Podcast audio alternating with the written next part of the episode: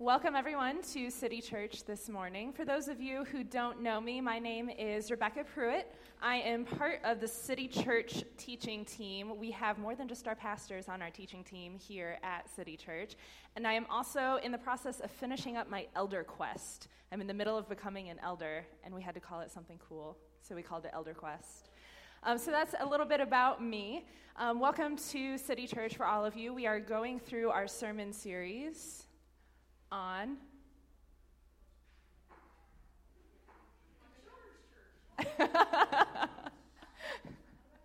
it ran out of battery. Thank you. So, we are going through gospel stories, and this morning we are going to be talking about calling. So, just kind of a real quick overview of this sermon series. We're going through and looking at the way that the gospel and the good news of Christ impacts the daily lives of his people. So, this whole year, we're going to be looking at different kinds of stories. And in this first part and first sermon series, we're specifically looking at how the good news of God has impacted the lives of the people who are going to be preaching and speaking to you. So, we want to bear witness to what Christ has done in his people through this series. So before we jump in, let's go ahead and pray. God, I thank you so much for the fact that we are in this building and warm in the middle of this weather. Thank you for heat. And I also thank you for the chance that we have to get together today. And I pray that the words I speak would point other people to you and that they wouldn't be my words, but they would be your words. In your name I pray. Amen. All right, so real quick, before we get into talking about calling, since we're going through gospel stories, I want to do a quick overview of what the gospel is. Sounds like a good way to remind ourselves what this sermon series is all about, right? So, the gospel is that God made the world, and He made it good, and God is perfectly good, and He made us as humans to be in an intimate relationship with Him. But we, humans, sinned. So we separated ourselves from God. The first humans, Adam and Eve, they acted in a way that didn't perfectly reflect God's goodness. And because of that, it fractured that relationship that we as humanity had with God. We also continue to sin, and that sin continues to separate us from this perfectly good God and makes it impossible for us to be in relationship with Him. But God, because He loved us, looked for a way to reach across that divide and create a way for us to be able to be in front of Him as imperfect people and still have that relationship with Him. In the Old Testament, what this looked like was the sacrifice system. So you had the temple where people would go and present animal sacrifices in order to be considered clean enough to be able to be in that relationship with God and commune with Him. Because sin requires a blood payment, it requires a death. And then as we move into the New Testament, we see that God Himself came down to earth in the form of Jesus, who was fully man and fully God, and was able to live out and, and be a human that was able to reflect God's perfect goodness perfectly. And then he became the ultimate sacrifice by be, having a death that covered the sins for all of humanity.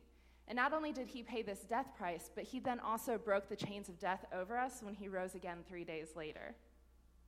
This paves our way to be in relationship with God. We can't do it on our own. But God continually seeks a relationship with us as his people and to redeem both us and to redeem his broken creation. And as a part of that redemptive process, God works through us to make his creation look more like he originally intended it to, and works to reveal himself both to and through that creation. Which brings us to the concept of calling. So, in this working of the redemptive process, I want to talk about calling this morning. And we've got uh, uh, one main point is that calling is revealing your kingdom function. So, all of us as people of Christ and as part of the body of Christ have a different role to play within that body of Christ. And I think that calling is how God reveals part of what you are going to play in the body of Christ. So, I've got four main points this morning. First is that God uses his people to accomplish his purposes. Next is that everyone's function within the kingdom is a little different. This would be so much better if I had a clicker. but thank you for being my clicker. The other thing is, you might not fully understand your function within the kingdom at first, and Satan does not want you to fulfill your function within the kingdom. So, before we talk about my story, I want to talk a little bit about some different people in the Bible where we can see this concept of calling within Scripture before we jump into my story. And I also want to talk a little bit more about calling first. So, kind of where I came up with this concept of calling being revealing your function within the kingdom comes mostly from 1 Corinthians 12. Now, concerning spiritual gifts, brothers, I do not want you to be uninformed. You know that when you were pagans, you were led astray to mute idols, however, you were led. Therefore, I want you to understand that no one speaking in the Spirit of God ever says Jesus is accursed, and no one can say Jesus is Lord except in the Holy Spirit. Now, there are varieties of gifts, but the same Spirit. And there are varieties of service, but the same Lord. And there are varieties of activities, but it is the same God who empowers them all in everyone. So there's different functions that all then reflect back on the same God.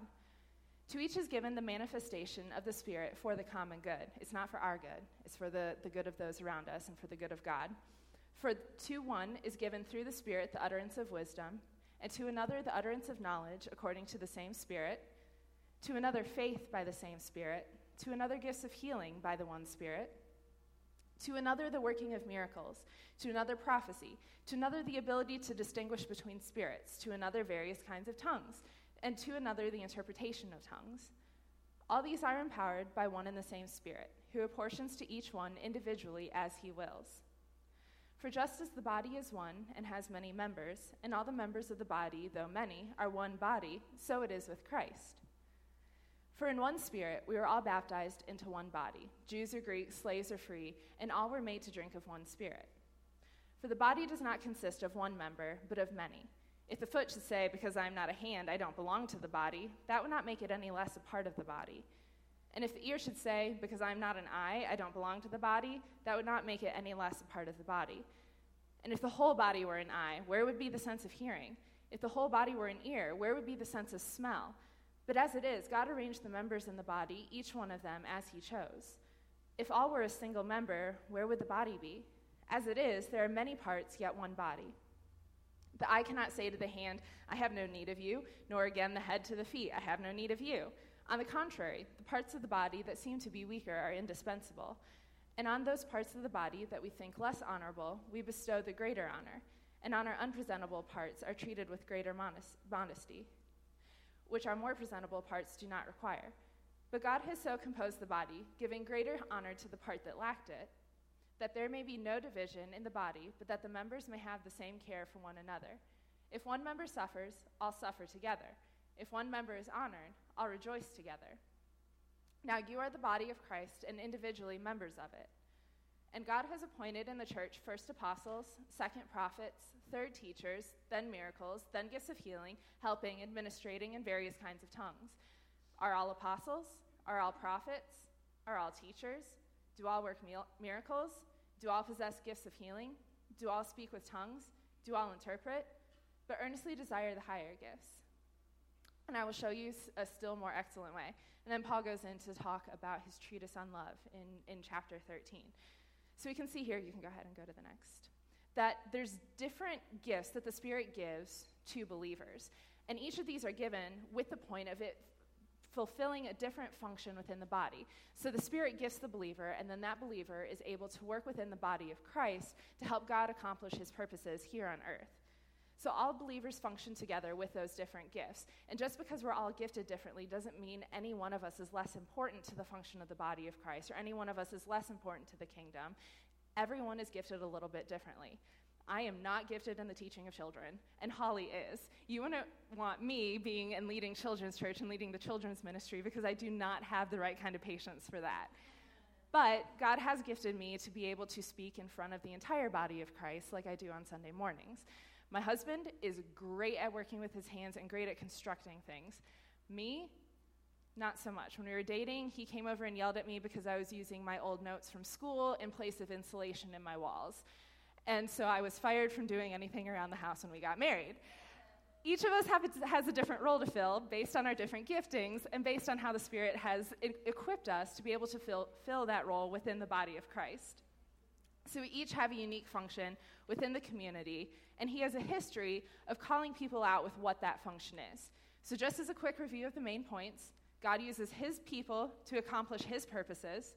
Everyone's function within the kingdom is a little different, you might not fully understand your function within the kingdom when God first reveals it to you, and Satan doesn't want you to fulfill your function within the kingdom. So we're going to go ahead and start talking about some stories from people in the Bible. I love the Old Testament. So the first one that I want to talk about is Abraham.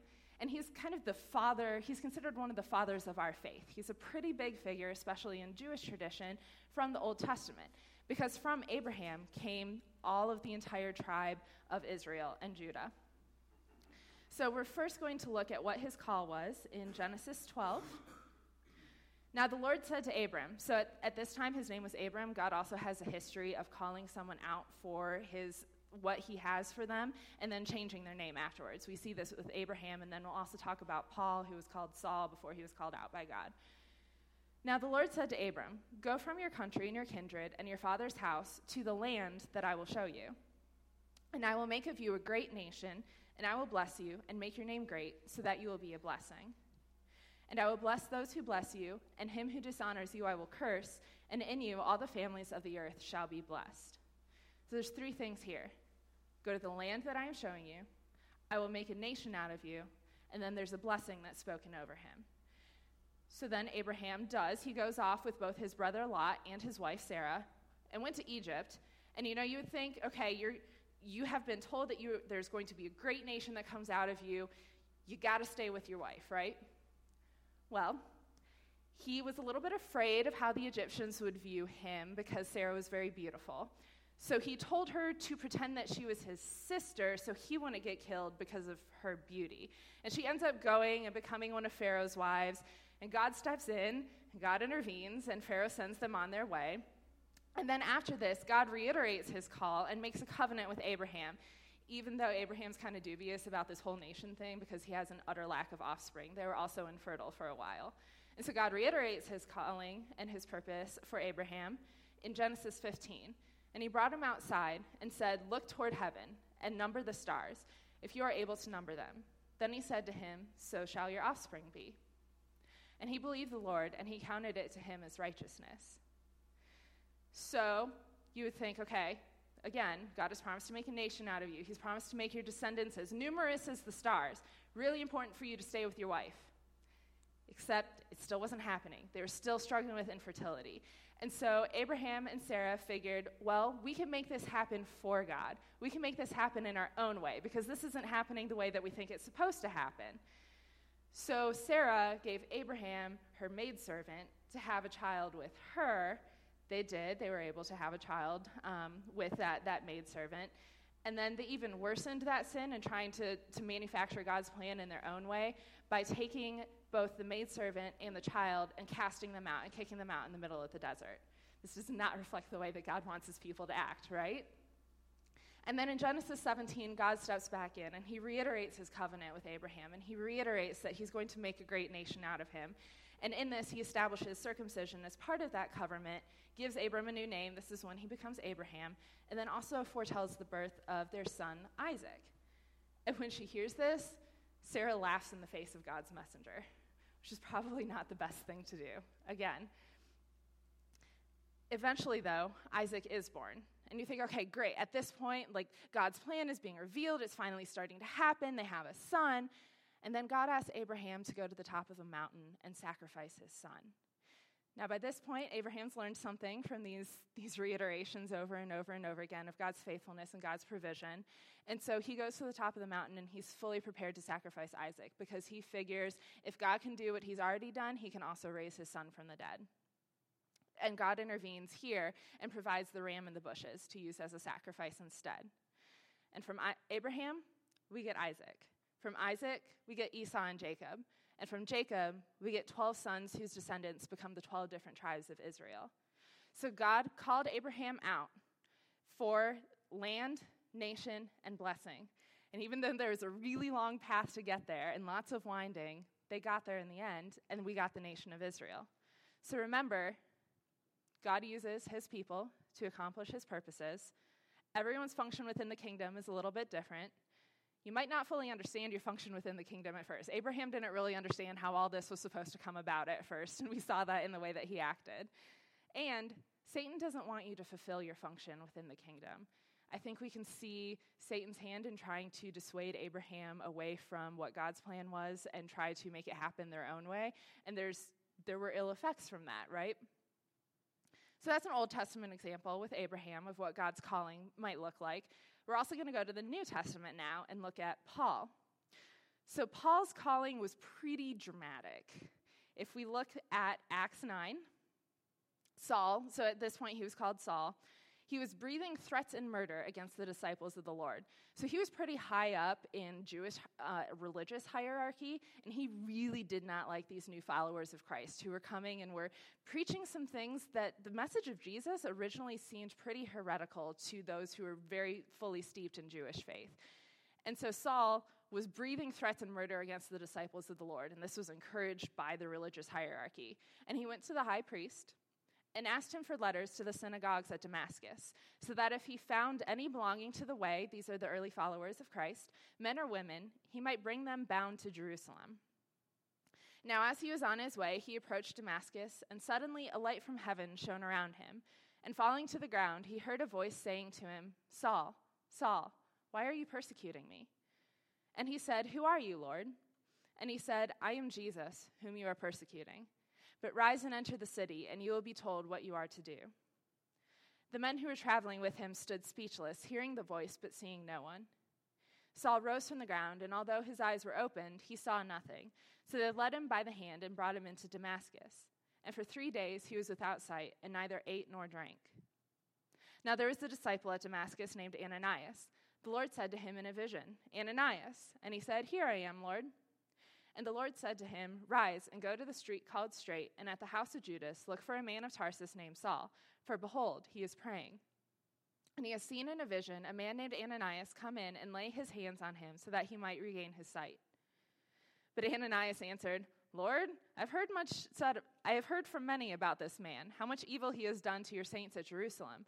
And here he has authority from the chief priests to bind all who call on your name. But the Lord said to him, Go for he is a chosen instrument of mine to carry my name before the Gentiles and kings and the children of Israel. For I will show him how much he must suffer for the sake of my name.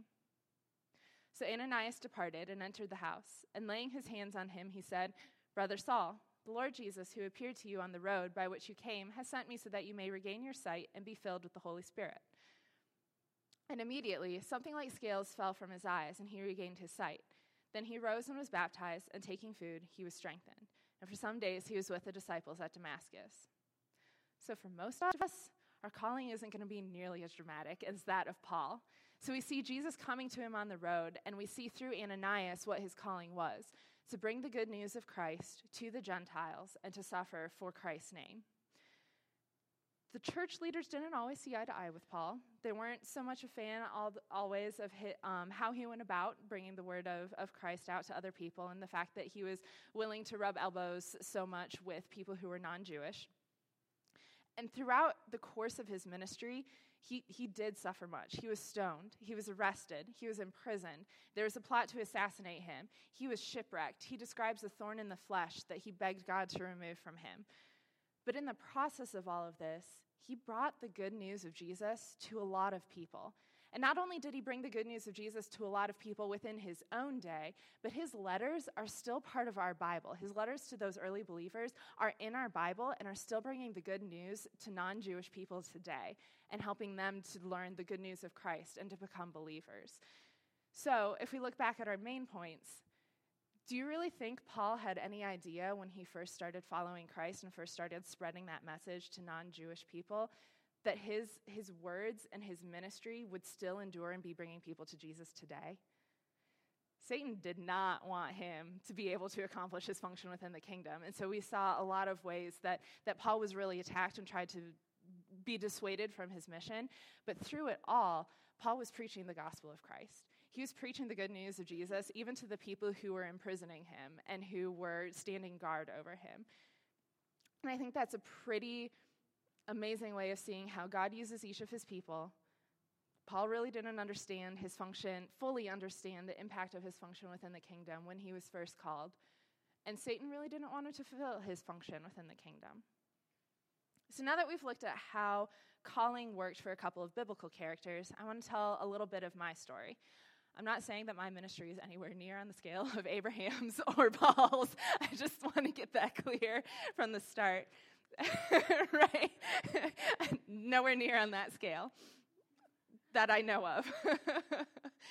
but for me, really, the first time that I encountered the prompting of the Spirit, did anybody do Awana in here?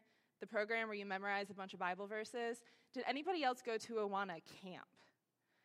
I was like a whole nother level of Jesus nerd because I went to Bible camp and I went to Awana camp. but for me, the first time that I really strongly encountered the prompting of the Spirit was at one of those camps. One night, they had talked about being a leader for Christ, and at the end of the, the message, there was an altar call. Only it wasn't the come to Jesus kind of altar call that we typically saw in Baptist church camps. It was uh, who's going to come forward and be willing to be a leader for Christ. And I really, very, very strongly felt the Spirit moving and telling me to get my butt out of that seat and walk forward that night. So I did. And I really didn't understand what that I mean, I was like 12 at the time. So who really understands what that means at the age of 12, you know? But God has still been continuing to reveal what that looks like. The first time that I ever spoke in front of people was at another church camp, kind of like the one that Chris described, with a bunch of over emotional teenagers in a large room with a lot of music and where they're trying to really get an emotional response out of you. So, 3,000 middle and high school students in the city of Green Bay, Wisconsin, for an entire weekend. God bless the youth leaders who had to deal with us for that weekend. And every session, every main session that they had, where all 3,000 of us were together, they had one youth group who would come up, someone would give a testimony, someone would read from the Bible, and then someone would pray. Our youth group was chosen, and I was the only one stupid enough to volunteer for this. I had never spoken in front of people before, ever. It was just me and my youth pastor. And I figured I would, I would be pretty, I, I would be ready to run off the stage and straight to the bathroom, you know, when I got up there. But what I found was that it wasn't quite as scary as I thought it would be. And in fact, it was kind of fun. And I enjoyed talking in front of other people, which is also a whole nother level of nerd, and I realized that. it also helped that because of the spotlights that were on you, you really couldn't see beyond the first two rows, so that really helped. But I figured, okay, so I feel like I'm supposed to be this leader for Christ. Not really sure what that's supposed to look like. I enjoy talking in front of other people, and I really, really like learning. I really like learning. So maybe I should, you know, use all of these things together for the betterment of the body of Christ. And I figured I would, I would start talking in front of people about the Bible. And I mean, I was still a teenager at this time. So, the ways that I did this, we had this program called Upwards, which is like a basketball program on Saturdays for kids. And you have a whole bunch of, of little kids coming in and playing basketball. And then at halftime, they have someone come up and give a devotional.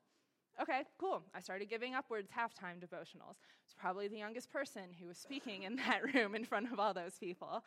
And then we also, every year, we had Youth Sunday, where the youth group took over an entire service and so I, I spoke one youth Sunday. And up until here, I had kind of gotten away with speaking in front of people about the Bible because of my youth. But when we started doing the Youth Sunday, this verse started to really impact my, what I, how I felt about my calling. As in all the churches of the saints, the women should keep silent in the churches, for they are not permitted to speak, but should be in submission, as the law also says. If there is anything they desire to learn, let them ask their husbands at home, for it is shameful for a woman to speak in church. So that kind of threw a damper on things.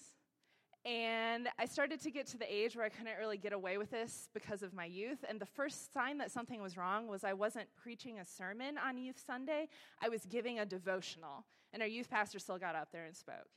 And after I got done, and after you know the service was all, o- all over, someone came up to me and said, You know, you did a really good job, you're a good speaker, but I don't believe in women preachers. This wasn't the last time that I heard that. But I really started to wrestle with this because if God gifts his people with gifts that they are supposed to use for the betterment of his kingdom and of the body of Christ, why would he give me a gift that I couldn't use because I didn't have the right genitals? That just didn't make sense to me at all. If you're looking for a really good explanation of how that verse is often taken out of context, the elders before I was an elder actually wrote a white paper on the role of women in ministry. And it's on our church website, and it's a really good just laying out of how women can fit into leadership. I wish I had had something like this at this stage of my life. Um, now, the, the, pushback that I often got when I went to mentors and church leaders and said, you know, I really feel like I am supposed to be standing in front of the body of Christ and teaching about Jesus and teaching about the Bible was, well, you can do children and women's ministry. And I love children and women's ministry. That is not what I am called to. And I, I know that. Nothing against the people who that is their calling, but I just know that that is not my calling. That is not where I am supposed to be. So then, I went to what we will call Conservative Christian College and joined a house church conglomerate. I'm going to use these phrases because these are good groups of people who are really seeking to honor Christ, and this is going on the internet, so I don't want to shame them. Both are great organizations, but everybody within a Christ centered organization is human. And God's people don't always follow God's leading, and God's people are not God. So, not everybody who calls themselves a Christian properly reflects either Christ or the Word of God. So, I went to this conservative Christian college. I joined a house church within this house church conglomerate. I taught a couple of sessions at our house church because, again, I, I felt that this was my calling. I felt that this was my gifting, so I should be using it within the kingdom of God. The elders of the house church conglomerate caught wind of the fact that a woman was teaching within their house churches, and they didn't so much like this. So a unilateral decision was made that no woman should be allowed to teach within house churches unless they were teaching exclusively to women or children.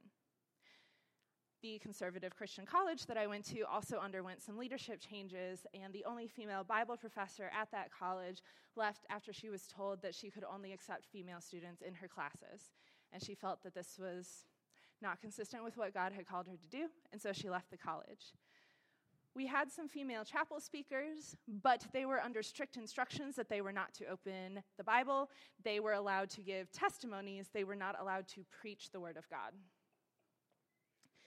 My youth no longer shielded me, right?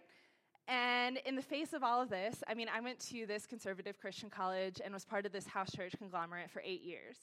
And that's a long time. And so, in the process of continuously hearing this message over and over and over and over and over again, I started to kind of lose my fire. And I started to figure, well, guess it's not for me. Guess it's not really what God has for me, right? And I stopped struggling so much with why would God gift me with something I'm not allowed to use for the church? And I figured, okay, I'll just take these teaching talents and I'll use them for my profession instead. I'll be a faculty member that hasn't worked out either. but I love the job that I'm in even more. So then I met Ken. And on our first date, as I was talking about this, he told me that what, what my conservative Christian college and what my house church conglomerate were telling me were absolute balderdash. He used a little bit different language, but I'm not going to repeat it here.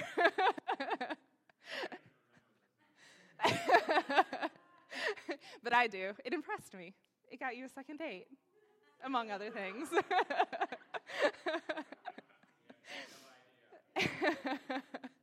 and then I came to City Church. And kind of in that first year that we were a part of City Church was when the elder board was really looking at their stance on women in ministry and women in leadership and what that actually looked like.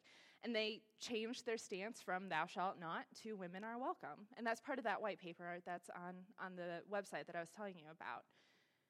And then there was a gap in the preaching schedule. And Chris said, Hey, Rebecca, why don't you preach? And he doesn't know this, but what first went through my head was, You know, I don't have the right genitals, right? I didn't say that though. Instead, I said, Are you sure? and he said, Yes. And so that was part of how I became part of the teaching team here at City. It is so incredibly freeing to be a part of a part of the body of Christ that recognizes that you can use your gifts for the betterment of the body of Christ and for his kingdom, and that my gender doesn't disqualify me from that. And then they asked me to be an elder. And my first thought when Jake and Chris, well, my first thought when Jake and Chris asked to meet with me was, crap, they're going to fire me from teaching. I knew this was too good to be true. They're going to tell me that women can't preach at City anymore. But instead, they asked me to be an elder. So after I got over the shock of that, my second thought was, I'm not old enough for this, right? but then I talked with Ken about it, and Ken said, No, I really think you should consider this.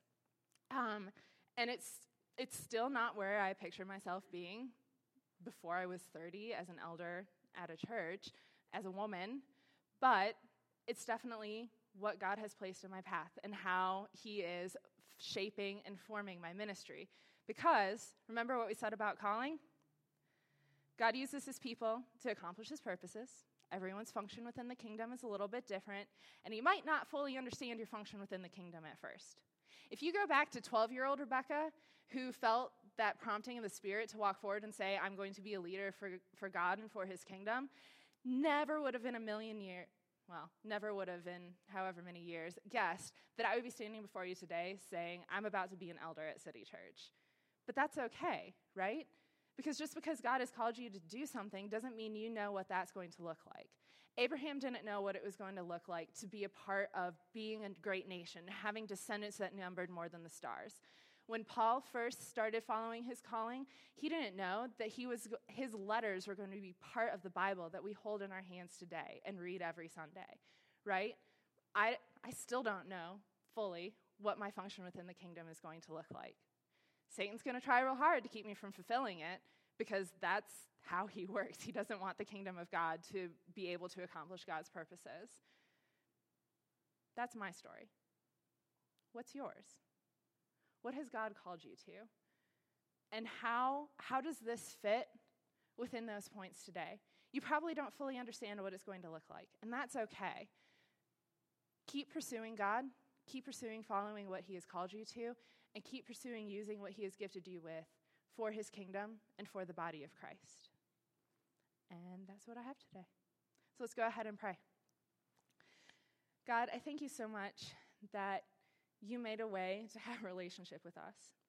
And I thank you that you use broken people for your good and to fulfill your kingdom and to make this earth more like how you intended it to, to look. And I pray for the people in here who are where I was a few years ago and have just lost the fire for what you have called them to do. God, I pray that you would reignite that flame within them and that you would provide them with opportunities for them to be able to use their giftings for you. And I pray this in your name. Amen.